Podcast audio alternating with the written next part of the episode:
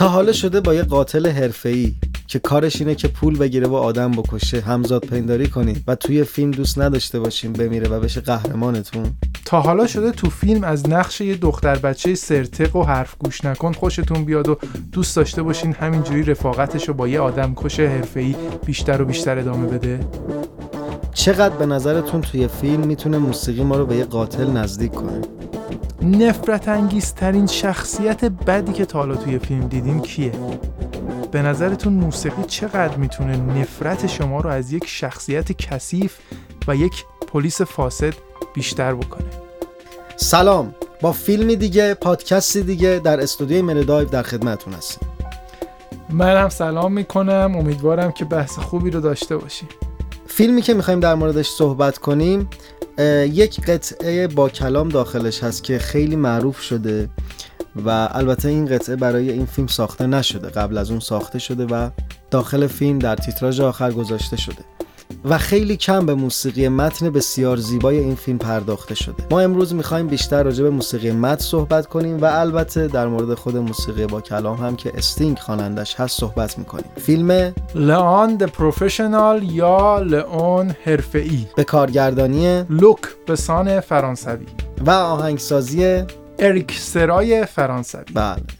خب کیارش در مورد کارگردان و پیشینش می‌تونی چیزی به ما بگی؟ لوک بسان کارگردان اکشن ساز معروف فرانسوی هستش علاقه مندای فیلم های سینمایی احتمالا لوک بسان رو از فیلم Subway یا مترو بشناسن فیلمی که در دهه 80 میلادی در فرانسه ساخته شده و از همونجا شما می‌تونید رگه هایی از کار اکشن ریتم تند ضرباهنگ سریع رو در این فیلم قدیمی از لوک بسان دنبال بکنید. یکی دیگه از فیلم های مشهور لوک بسان فیلم نیکیتا هستش. فیلمی که عده زیادی از منتقدان سینمایی اون رو به عنوان مادرخوانده فیلم لئون The Professional یا همین لئون حرفه‌ای که ما می‌خوایم راجبش صحبت بکنیم می‌شناسن البته این رو هم باید بگیم که ژان رنو بازیگر اصلی فیلم لئون The Professional در نیکیتا همکاری داره با لوک بسان اونجا هستش که اصلا این نقش آدم کش ای مطرح میشه.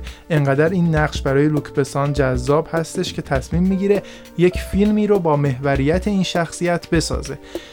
حالا شانسش می‌زنه بهش پیشنهاد می‌کنن که فیلم Fifth Elements رو با بازی بروس ویلیس بسازه.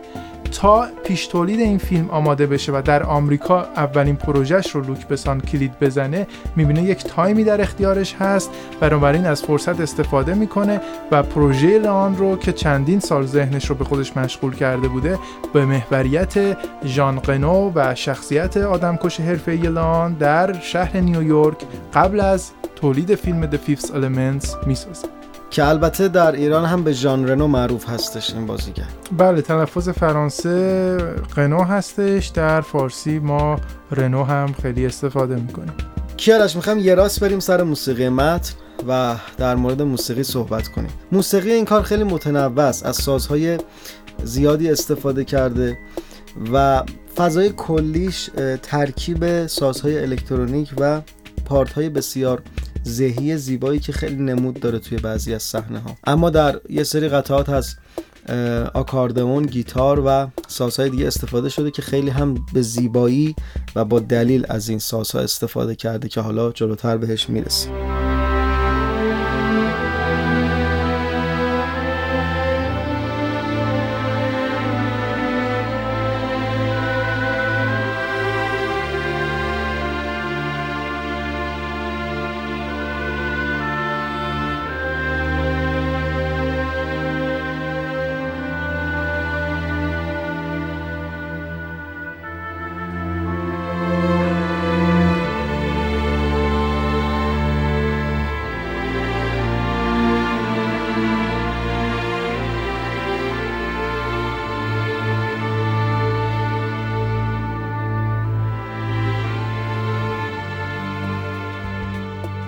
خب ببین امید اول بذار ما چند تا نکته رو بگیم. اینقدر یهویی یک دفعه وارد بحث موسیقی متن نشیم. یکی این که راجع به این فیلم علیرغم موسیقی متن جذابی که داره خیلی کم صحبت شده حتی توی منابع انگلیسی زبان. بله. نمی‌دونم دلیلش این چیه. شما نظر خاصی راجبش داری؟ برای این پادکست ما حالا علاوه بر اینکه فیلم رو می‌بینیم سعی می‌کنیم که یه تحقیقی هم انجام بدیم با منابع خارجی آشنا بشیم نظرات مختلف.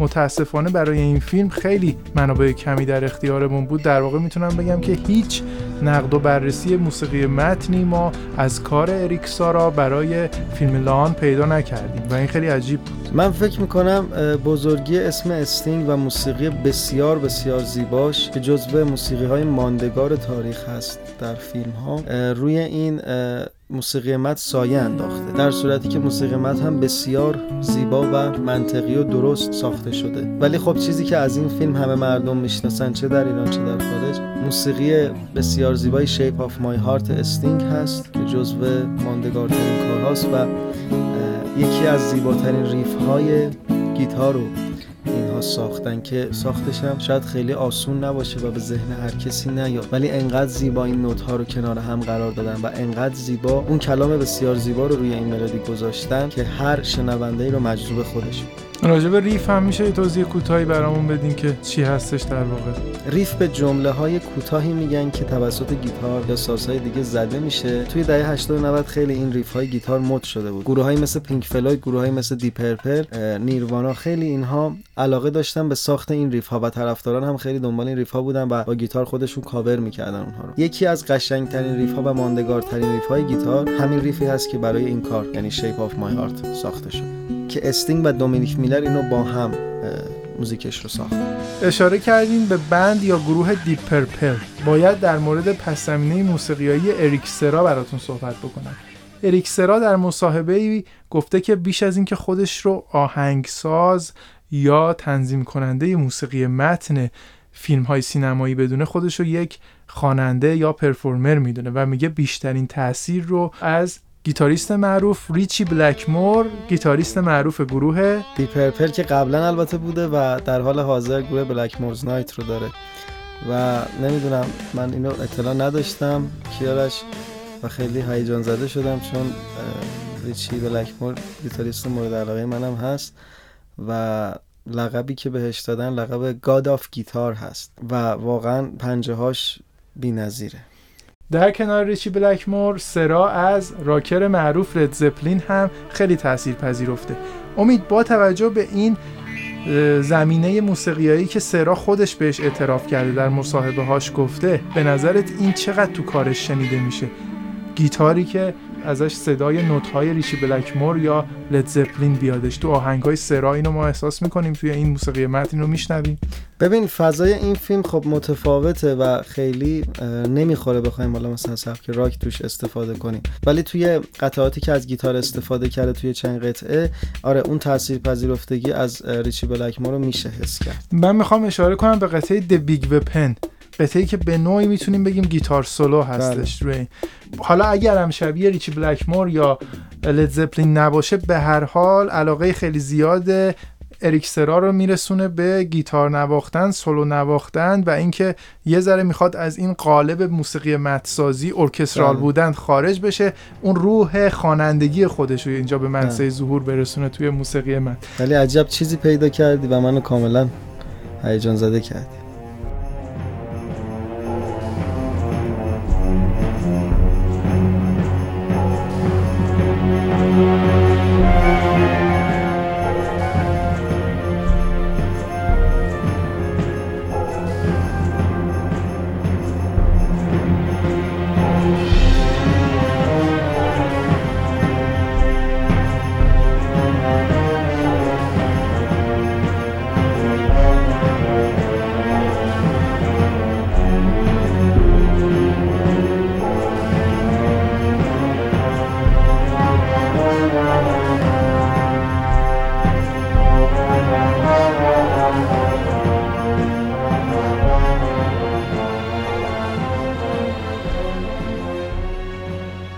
من فکر می‌کنم هوشمندی لوک بسان هم هستش که از همون فیلم Subway ش با اریک سرا کار کرده. اریک سرا تو مصاحبهش میگه کلی با دودلی و تردید قبول می‌کنه که موسیقی متن بسازه. وقتی لوک بسون در اولین بار میاد نزد اریک سرا و بهش پیشنهاد می‌کنه بیا موسیقی متن فیلم منو بساز. اون اصلا میگه این وادی وادی من نیست. من یه خواننده من یه موسیقیدان هستم. دوست ندارم که حالا musician رو استفاده می‌کنه. در برابر composer میگه من من خودمو musician می‌دونم. نمی‌خوام composer باشم.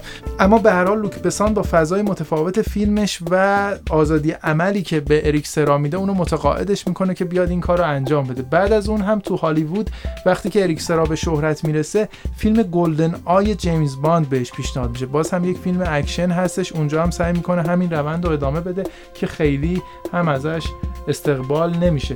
من این رو تو کارنامه اریک سرا بگم که یکی از شوهای کریس انجل در لاس وگاس رو هم صداگذاری کرده که باز این سبک خاصش کمک کرده. اگه آشنا باشین کریس انجل یک نوع شعبده بازی های ارائه میده و میگن موسیقی متنی بر حالا اگه اسمشو بذاری موسیقی متن موسیقی براش آماده کرده بوده که این حس ناپدیدی و یهو ظاهر شدن روی صحنه رو خیلی خوب می‌تونست مخاطب القا بکنه. این حس اکشن به نظرم تو تمام کارهای اریکسرا پیدا میشه.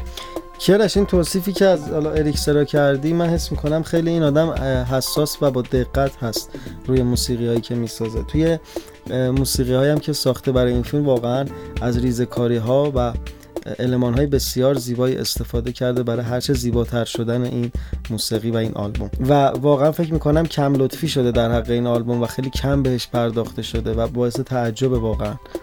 من اینجا می‌خوام یک دستبندی رو انجام بدم. ما راجع به هانس سیمر صحبت کردیم راجع به هورنر صحبت کردیم راجع به آهنگسازهای بزرگی که در مکتب هالیوود بزرگ شدن خیلی کتابی کار می‌کنن آکادمیک هستن موسیقی ارکسترال رو میپسندن. به نظر من در نقطه مقابل اینها اریکسرا هست. اریکسرا برای خودش یک بند یه گروه راک به نام RXRA داره. مسابقه Eurovoice رو بنیان گذاری کرده دنبال استعدادهای ناب خوانندگی میگرده. شاید بعضیا بگن خب بله هانس زیمر هم برای خودش یک گروه راک داره. اما اینها یه ذره با هم دیگه متفاوتن.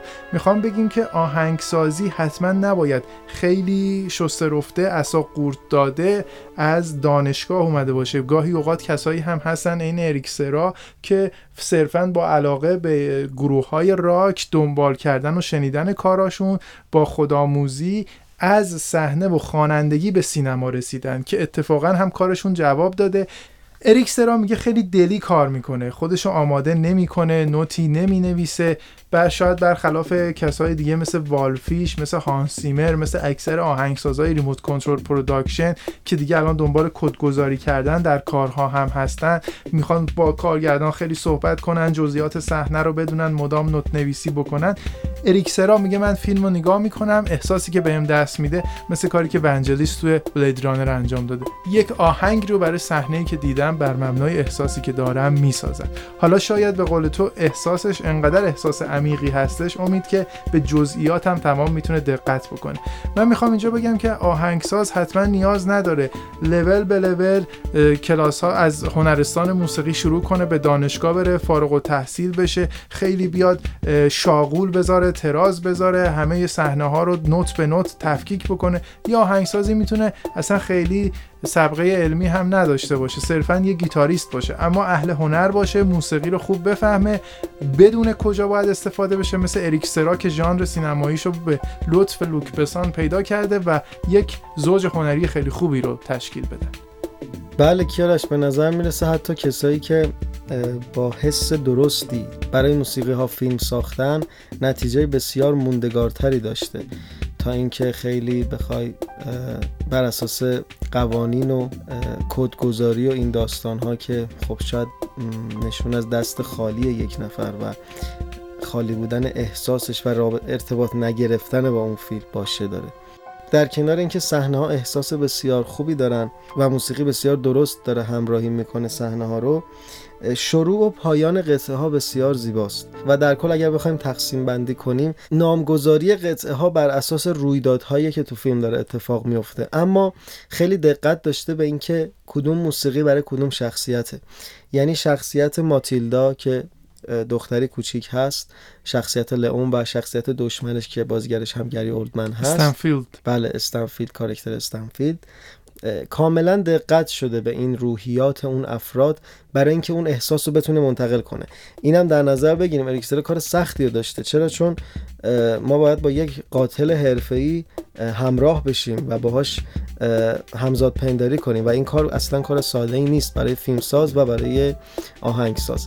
و این می‌تونه نمونه خیلی خوبی باشه برای تدوینگرای عزیز. ببینید جادوی سینما می‌تونه جونی رفتار کنه با یک قاتل با یک آدم خلافکار. بیننده ها همراه بشن. این جادویی که سینما می‌تونه انجام بده. من فکر می‌کنم که اون فرهنگ گروه های راک دهه 60 و 70 که تا حالا ادامه پیدا کرده اون سبک زندگی خاص که یک نوع سهلگیری در کنار دقت به جزئیات به اریکسرا کمک کرده تا بتونه موسیقیدان، آهنگساز، خواننده یا هر چی اسمشو بذاریم بهتری بشه. ببینید این افراد برای کارشون ارزش بالایی قائل هستن اما سختگیری های بیمورد و کنار گذاشتن. یعنی اینکه به جایی که اریکسرا بیاد بگه خب آقا الان شما چهار تا دی اینجا داری من حتما یه قطعه می‌سازم که توش چهار تا نوت باشه یه قطعه می‌سازه که قشنگ به دل میشینه. حالا هر چند تا نوت داره هر قاعده موسیقیایی که داره. این به نظر من باید بیشتر بشه تو سینما. دهه 90 بود داره هی کمتر و کمتر میشه. نسل فعلی تو آهنگسازا به خاطر اینکه انگار خیلی با فیلم ها ارتباط برقرار نمی‌کنن یا به خاطر اینکه خیلی دوست دارن اون توانایی فنی خودشون رو به رخ مخاطب بکشن دارن یه جوری موسیقی فیلم قربانی می‌کنن. خوشبختانه این اتفاق برای فیلم لان پروفشنال نیفتاده و اونجا ما می‌تونیم هم از فیلم هم از موسیقی لذت مکفی لذت کافی رو ببریم. مثلا توی این فیلم لوک بسان تو همون ابتدا سه تا کاراکتر سه تا شخصیت اصلی رو بدون اینکه اینها رو به ما نشون بده خیلی خوب به ما معرفی می‌کنه. همین اتفاق توی موسیقی هم میفته مثلا ما لان رو اولین بار به قبل از اینکه چهرش رو ببینیم می‌بینیم این یک شخصیتیه که در یک کافه نشسته در یک نوشگاهی نشسته یک لیوان شیر جلوشه. می‌فهمیم از اون مکالمه که اونجا هستش دو تا آدم تبهکار خیلی خطرناک با هم صحبت می‌کنن. اما یکیشون داره شیر می‌خوره. شیر در واقع چیزیه که به بچه ها پیشنهاد میشه. خیلی ویژگی های کودکانه ای داره. ما همینجا ما یک قاتلی یه آدم کشی رو می‌بینیم که کم کم ازش خوشمون میاد. می‌فهمیم این یک آدم کش متفاوته. بعد از اون شخصیت ماتیلدا قبل از اینکه چهرش نشون داده بشه بر فراز راه پله ای از هزار توی پله ها نشسته و یک سیگاری دستش هست. همون اول می‌فهمیم که این بچه بچه یه که حرف گوش نکنه احتمالا بچه لجباز و سرتقیه بعد یه مقداری که دوربین بالاتر میاد چهرهش رو نشون میده کبودی دور چشمش. متوجه میشیم احتمالا خانواده درست حسابی هم نداره. هنوز هیچ دیالوگی رد و بدل نشده. چند ثانیه ما شخصیت رو دیدیم. کلی اطلاعات راجع به شخصیت ماتیلدا گرفتیم. استنفیلد هم به همین ترتیب. اولین حضورش بعد از اینکه ما کفشش رو می‌بینیم دوربین بالا میاد پشت سر این شخصیت رو می‌بینیم. یک مکالمه بین دو نفر پشت سرش دو تا مواد فروش در می‌گیره. ما قشنگ متوجه میشیم اولا این رئیسه دوما دستورا رو این میده. سوما یک کسی هستش که با اینکه مثلا پلیس مقام اجراییه اما خلافکار دستش به کارهای کثیف آلوده هستش. باز در کمترین دیالوگ در کمترین زمان خیلی خوب اون شخصیت به ما معرفی میشه. به نظر من اریک سرا هم حالا آگاهانه یا ناآگاهانه تو موسیقیش این کارا رو انجام داده. شما به آغاز و پایان اشاره کردی. چند تا نوت اول که نواخته میشه سریع ما یک صحنه رو درک می‌کنیم. متوجه میشیم این ریتم داره به ما چی رو منتقل می‌کنه. چه احساسی رو داشته باشیم. همونطور که گفتی اریک سرا هم خیلی دقت داشته. به شخصیت ها و صداهایی که انتخاب کرده و ملودی ها متناسب با اون شخصیته. برای مثال چیزی که خیلی قابل توجهه موسیقی تمی که برای ماتیلدا ساخته اگر دقیق گوش کرده باشین از ساز بیلز که یک سازی هست که نماد کودکی استفاده کرده و فضای کلی این موسیقی خیلی کودکانه است و رومانتیک چون خب فضای عاشقانه هم توی فیلم بین لئو و این دختر به وجود خواهد اومد. و در آخر این ترک می‌رسه به یک فضای مرموز که خب این نشون از ماجراجویی داره که توی روحیه این شخصیت وجود داره.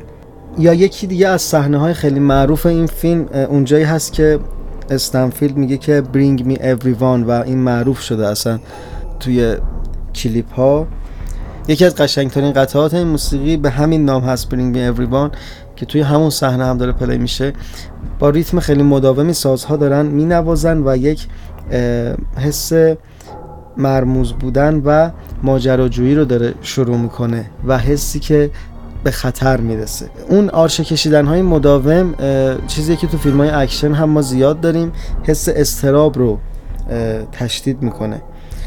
و به زیبایی با سازهای بادی داره روش ملودی رو می‌زنه که باز نشون از خطر هست. یعنی پس زمینه یک فضای تاریک با ویولون ها ساخته با اون ساز بادی داره اعلام خطر می‌کنه. و اینجا جا داره به بازی بسیار زیبای گری اولدمن هم توی این فیلم اشاره کنیم که خب این صحنه جزو صحنه خیلی معروفش شده.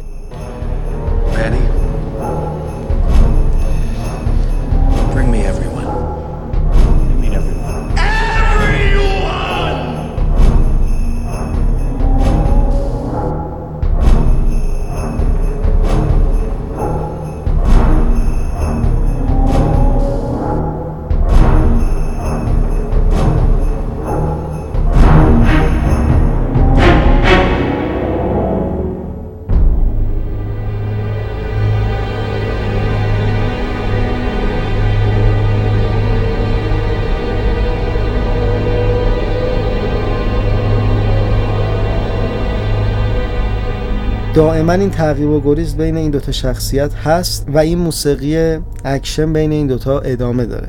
یا تو صحنه دیگه می‌بینیم جایی که ماتیلدا داره از اولین تجربه عشقش صحبت می‌کنه و به لئون میگه که من نسبت به تو حسی دارم. بسیار زیبا از موسیقی تمی استفاده کرده با ساز آکاردئون. ساز آکاردئون یک سازیه که صدای گرمی داره. و حس عاشقانه رو القا می‌کنه. در عین حال صدای کودکانه ای داره. خیلی صدایی شاید بگیم جدی مثل ویالون نداره. پایان همون صحنه وقتی لئون میاد بیرون و خب لئون ناراضی از این قضیه و دوست نداره همچین اتفاقی بیفته و میگه اصلا این عشق نیست. وقتی تجربه نکردی عشق نمی‌تونی بگی این عشق. میاد بیرون موسیقی که برای اونجا ساخته خیلی موسیقی تاریک و جدیه. یعنی موسیقی که نماد احساس لئون هست و باز فضای ذهی داره با استفاده از یک سولای ویالون دقیقا ذهن به هم ریخته لئون رو داره توصیف می‌کنه. و کنار هم قرار دادن این دوتا فضا کار آسونی نیست ولی به خوبی اریکسرا این کار رو انجام داد از یک فضای کودکانه داره می‌رسه به فضای یک قاتل خب حرفه‌ای. بله امید همونطور که اشاره کردی اریکسرا به طبع لوک بسان تونسته با استفاده از آهنگسازی شخصیت ها رو به ما معرفی بکنه. ما توی این فیلم دو تا شخصیت رو داریم که علا رقم تمام صحنه هایی که با همدیگه خیلی خوب هماهنگ هستن و به دل مخاطب نشینن لحاظ شخصیت پردازی بسیار با هم متفاوت هستن. لان و ماتیلدا. لان نماد سن و سال نماد کندی نماد سرکوب احساسات در مقابل ماتیلدا نماد جوانی نماد سرعت نماد خواست و غریزه هستش که همونجور که اشاره کردی تو آهنگسازی و سازهایی که در آهنگسازی استفاده شده ما به خوبی می‌تونیم این تفاوتها رو بشنویم. همونجور که توی فیلمنامه و توی فیلم لوک بسان می‌تونیم اینها رو توی حرکات و رفتار بازیگرها ببینیم. جالبه که اریکسرا به زیبایی از موسیقی شرقی هم استفاده کرده توی این فیلم. اون جایی که استنفیل داره دنبال اینها میگرده تو آپارتمان و وارد یه خونه میشه که چند نفرم می‌کشه. تمی که اصلا شروع می‌کنه از سازهای کوبه‌ای شرقی و تمی که تو حالا تو فیلم های تاریخی شرقی ما خیلی میشنویم. استفاده شده و احساس استراب رو باز داره منتقل می‌کنه.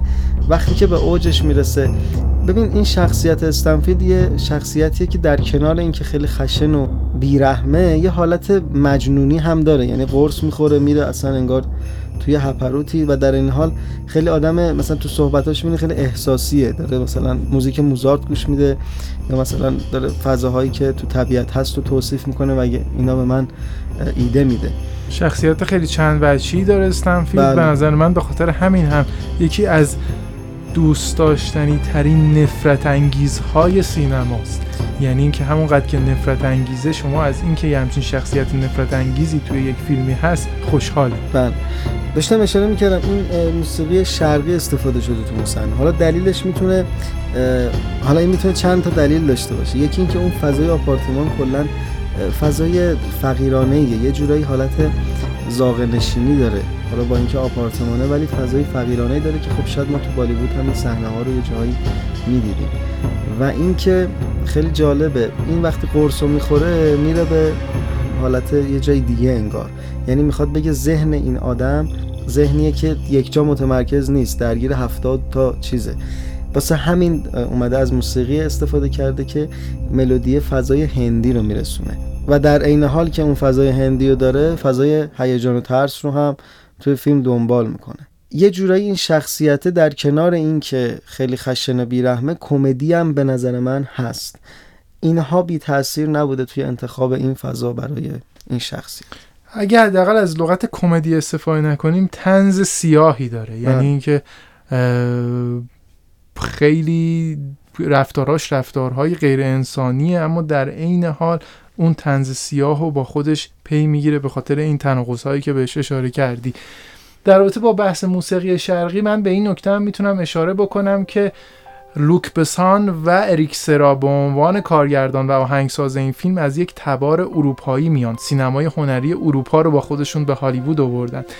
یکی از دلایلی که لئان د پروفشنال رو برای ما دیدنی می‌کنه همین رسیدن سینمای هنری اروپا به سینمای تجاری هالیوود ما گاهی اوقات این بحث رو داریم که تجاری یا هنری لئان یکی از نمونه های موفقیه که در عین هنری بودن تجاری در عین تجاری بودن هنری علمان هایی از هر دو رو با خودش داره. هم مخاطب خاص باش ارتباط برقرار می‌کنه هم مخاطب عام. در نهایت هم با آهنگی از استینگ یکی از پرطرفدارترین خواننده ها تموم میشه که باز در اوج هنری بودن تجاری تموم میشه. این می‌تونه به ما ثابت بکنه که برای تجاری بودن یا هنری بودن نیازمند این نیستیم که یک فیلمی بسازیم که اگر همه دیدن آدم های خاص ازش لذت نبرن یا اگه فقط آدم های خاص می‌بینن هیچ مخاطب عامی پیدا نکنه. دقیقا که شاهکار اونجا به وجود میاد که شما بتونید ترکیبی از احساس و تکنیک رو پیاده کنی.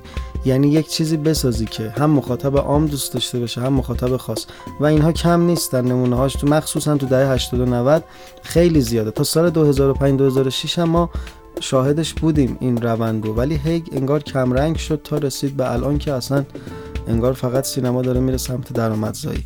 یعنی یا از این ور بوم میفتن یا از اون ور یا خیلی هنری میشه هیچ کس دیگه طرفدارش نیست. خیلی درآمد کمی هم داره فیلم برشکست میشه. یا میان از این ور انقدر تجاریش می‌کنن که دیگه فقط مخاطب عام مثلا تینیجری خیلی نوجوان فقط باش حال می‌کنه. این اتفاقیه که خب ما توی نمونه های مختلفی که داریم لئون یکی از نمونه های خیلی خوبشه. هم توی موسیقی مت موفقه هم تو موسیقی هایی که حالا استفاده کرده توی قطعات با کلام خیلی موفقه. هم خود فیلم یک فضایی رو درست می‌کنه که شما در عین حال هم می‌تونی ازش یاد بگیری هم فلسفه پشتشه هم فضای اجتماعی داره و هم داره سرگرمت می‌کنه. این میشه به نظر من سینما. در ابتدای بحث امید درباره آهنگ Shape of My Heart استینگ صحبت کرد. احتمالا جالبه که بدونید این ترانه جز معدود ترانه هایی هستش که نوشته خود استینگ نیست و دومینیک میلر گیتاریستش ترانه این آهنگ رو نوشته. از لحاظ متنی و از لحاظ ترانه‌ای حرفای خیلی زیادی برای گفتن داره اشاره های خیلی قشنگی می‌کنه به بازی ورق با اونها خیلی خوب فضا سازی می‌کنه نماد سازی می‌کنه و این قلبی که بهش اشاره می‌کنه شیپ آف مای هارت که میگه این شکل شکل قلب من نیست. در واقع همون حرف دل اون قماربازی هستش که داره توصیف می‌کنه بازی ورقو و اون شکل قلبی که روی کارت های بازی هستش که قرار نمایندگی بکنه قلب انسان و اما شبیه قلب انسان نیست. کیارش این شعر خیلی جای بحث داره و واقعا زیباست. یکی از ترانه های ماندگاریه که تا به الان خونده شده. استینگ هم خیلی حساسیت خاصی داره. روی بعضی از ترانه هاش خیلی دقت می‌کنه و توی همین آلبوم آخرش هم داشته ترانه هایی که خیلی زیبا هستن. این شعری که برای Shape of My Heart نوشته شده من حس می‌کنم یه جورایی مدرن شده یه بیت از مولانا هست که میگه خونکان قماربازی که بباخت آنچه بودش بنماند هیچش لا هوس قمار دیگر. بله خیلی خیلی مثال خوبی زدی. باز هم این هم می‌تونه یه نمونه دیگه ای از نزدیک بودن هنر از لحاظ معنای انسانیش باشه. اینکه ما هنر شرقی هنر غربی نداریم. اگر هنری بخواد راجع به نیازهای انسانی صحبت بکنه می‌تونه از زبان مولانا چند صد سال قبل شنیده بشه یا اینکه از زبان استینگ در زمان معاصر. خیلی جالب این ترانه با اینکه چند سالی قبلتر از ساخته شدن فیلم لان در واقع سروده و اجرا شده اما خیلی خوب درونیات احوال قهرمان اصلی این فیلم رو برای ما بازگو می‌کنه. قهرمانی که به یک اخلاق تبهکاری اعتقاد داره با اینکه کارش کار آدم کشی هستش اما برای خودش خط قرمزهایی داره اخلاقیاتی داره هر کاری رو انجام نمیده. در واقع یه جوری اون لوتیگری رو به ما یادآوری می‌کنه در برابر اون لات لومپنی که استنفیلد داره نمایندگیش می‌کنه در فیلم. دقیقا ارتباط این شخصیت اصلی با ترانه این موزیک خیلی نزدیکه. این می‌تونه نمونه خیلی خوبی باشه برای تدوینگرا که می‌خوان یک ترانه رو انتخاب کنن. البته با استفاده از حق کپی رایت که متاسفانه تو ایران اصلا جدی گرفته نمیشه و خواهش می‌کنیم ازتون این رو خودمون باید جدیش بگیریم. وقتی قانونی وضع نمیشه باید خودمون این رو جدی بگیریم. ببینید ترانه در مورد یک قماربازی هست که به یک سری اصول معتقده و به خاطر پول قماربازی نمی‌کنه. و شخصیت اصلی یک قاتلی هست که به یک سری اخلاقیات معتقده و از یک دختر بچه حمایت می‌کنه. این دقیقا اون نزدیک بودنه که به خوبی کارگردان حالا یا تدوینگر رسیدن بهش و انتخاب کردن و به شدت روی فیلم نشسته. جوری شده که دیگه همه این موزیک رو با این فیلم می‌شناسن. انقدر تو خورده هم رفتن در صورتی که اصلا این موسیقی قبل از اون فیلم ساخته شده بود.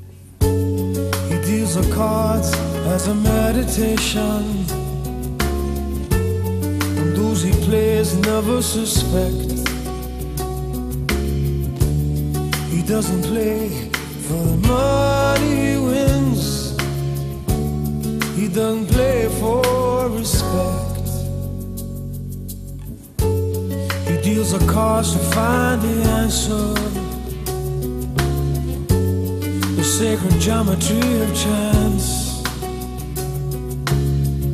The hidden law of a probable outcome.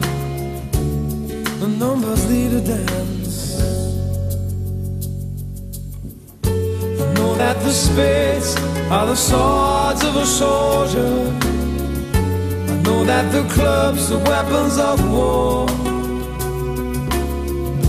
I know that diamonds need money for this art, but that's not the shape of.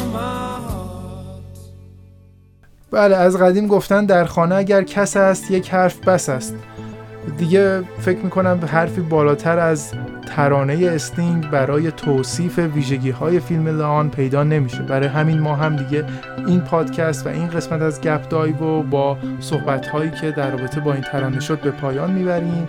ما رو از نظرات و پیشنهادات و انتقاداتتون محروم نکنید. حتما به ما بگین شما دوست دارین در رابطه با کدوم فیلم و کدوم موسیقی متر. بیشتر بشنویم تا ما هم بتونیم روی فیلم هایی کار بکنیم که شما دوست دارین در رابطه با موسیقی متنش بیشتر بدونید تا پادکست دیگر خدا نگهدار. شما رو به خدای بزرگ میسپارم. شب و روزگار خوش.